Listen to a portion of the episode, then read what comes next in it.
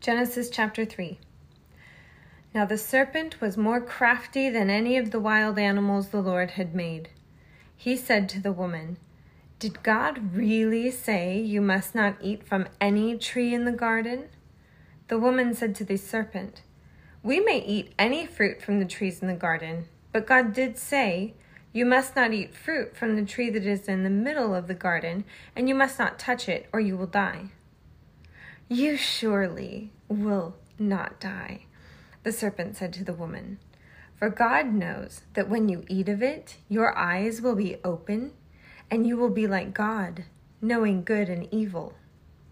When the woman saw that the fruit of the tree was good for food and pleasing to the eye, and also desirable for gaining wisdom, she took some and ate it. She also gave some to her husband who was with her, and he ate it. Then the eyes of both of them were opened, and they realized they were naked.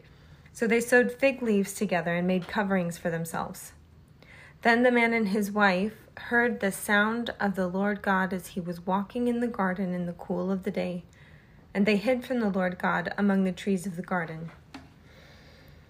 But the Lord God called to the man, Where are you?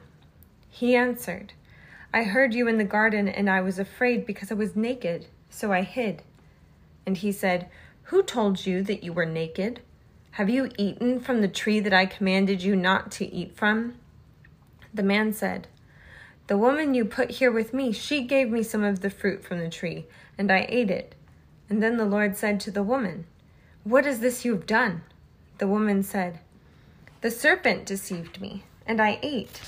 So the Lord God said to the serpent, Because you have done this, Cursed are you above all the livestock and all the wild animals.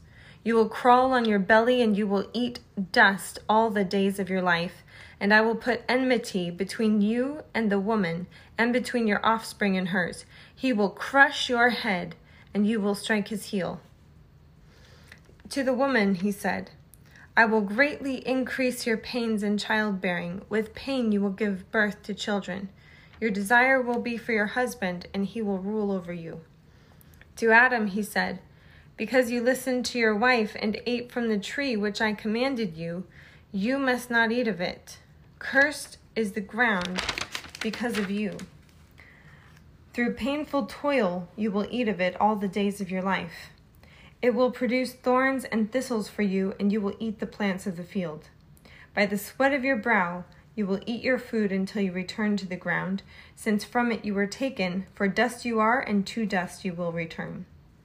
Adam named his wife Eve because she would become the mother of all the living. The Lord God made garments of skin for Adam and his wife and clothed them.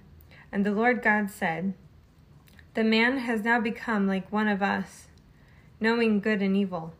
He must not be allowed to reach out his hand and take also from the tree of life and eat and live forever.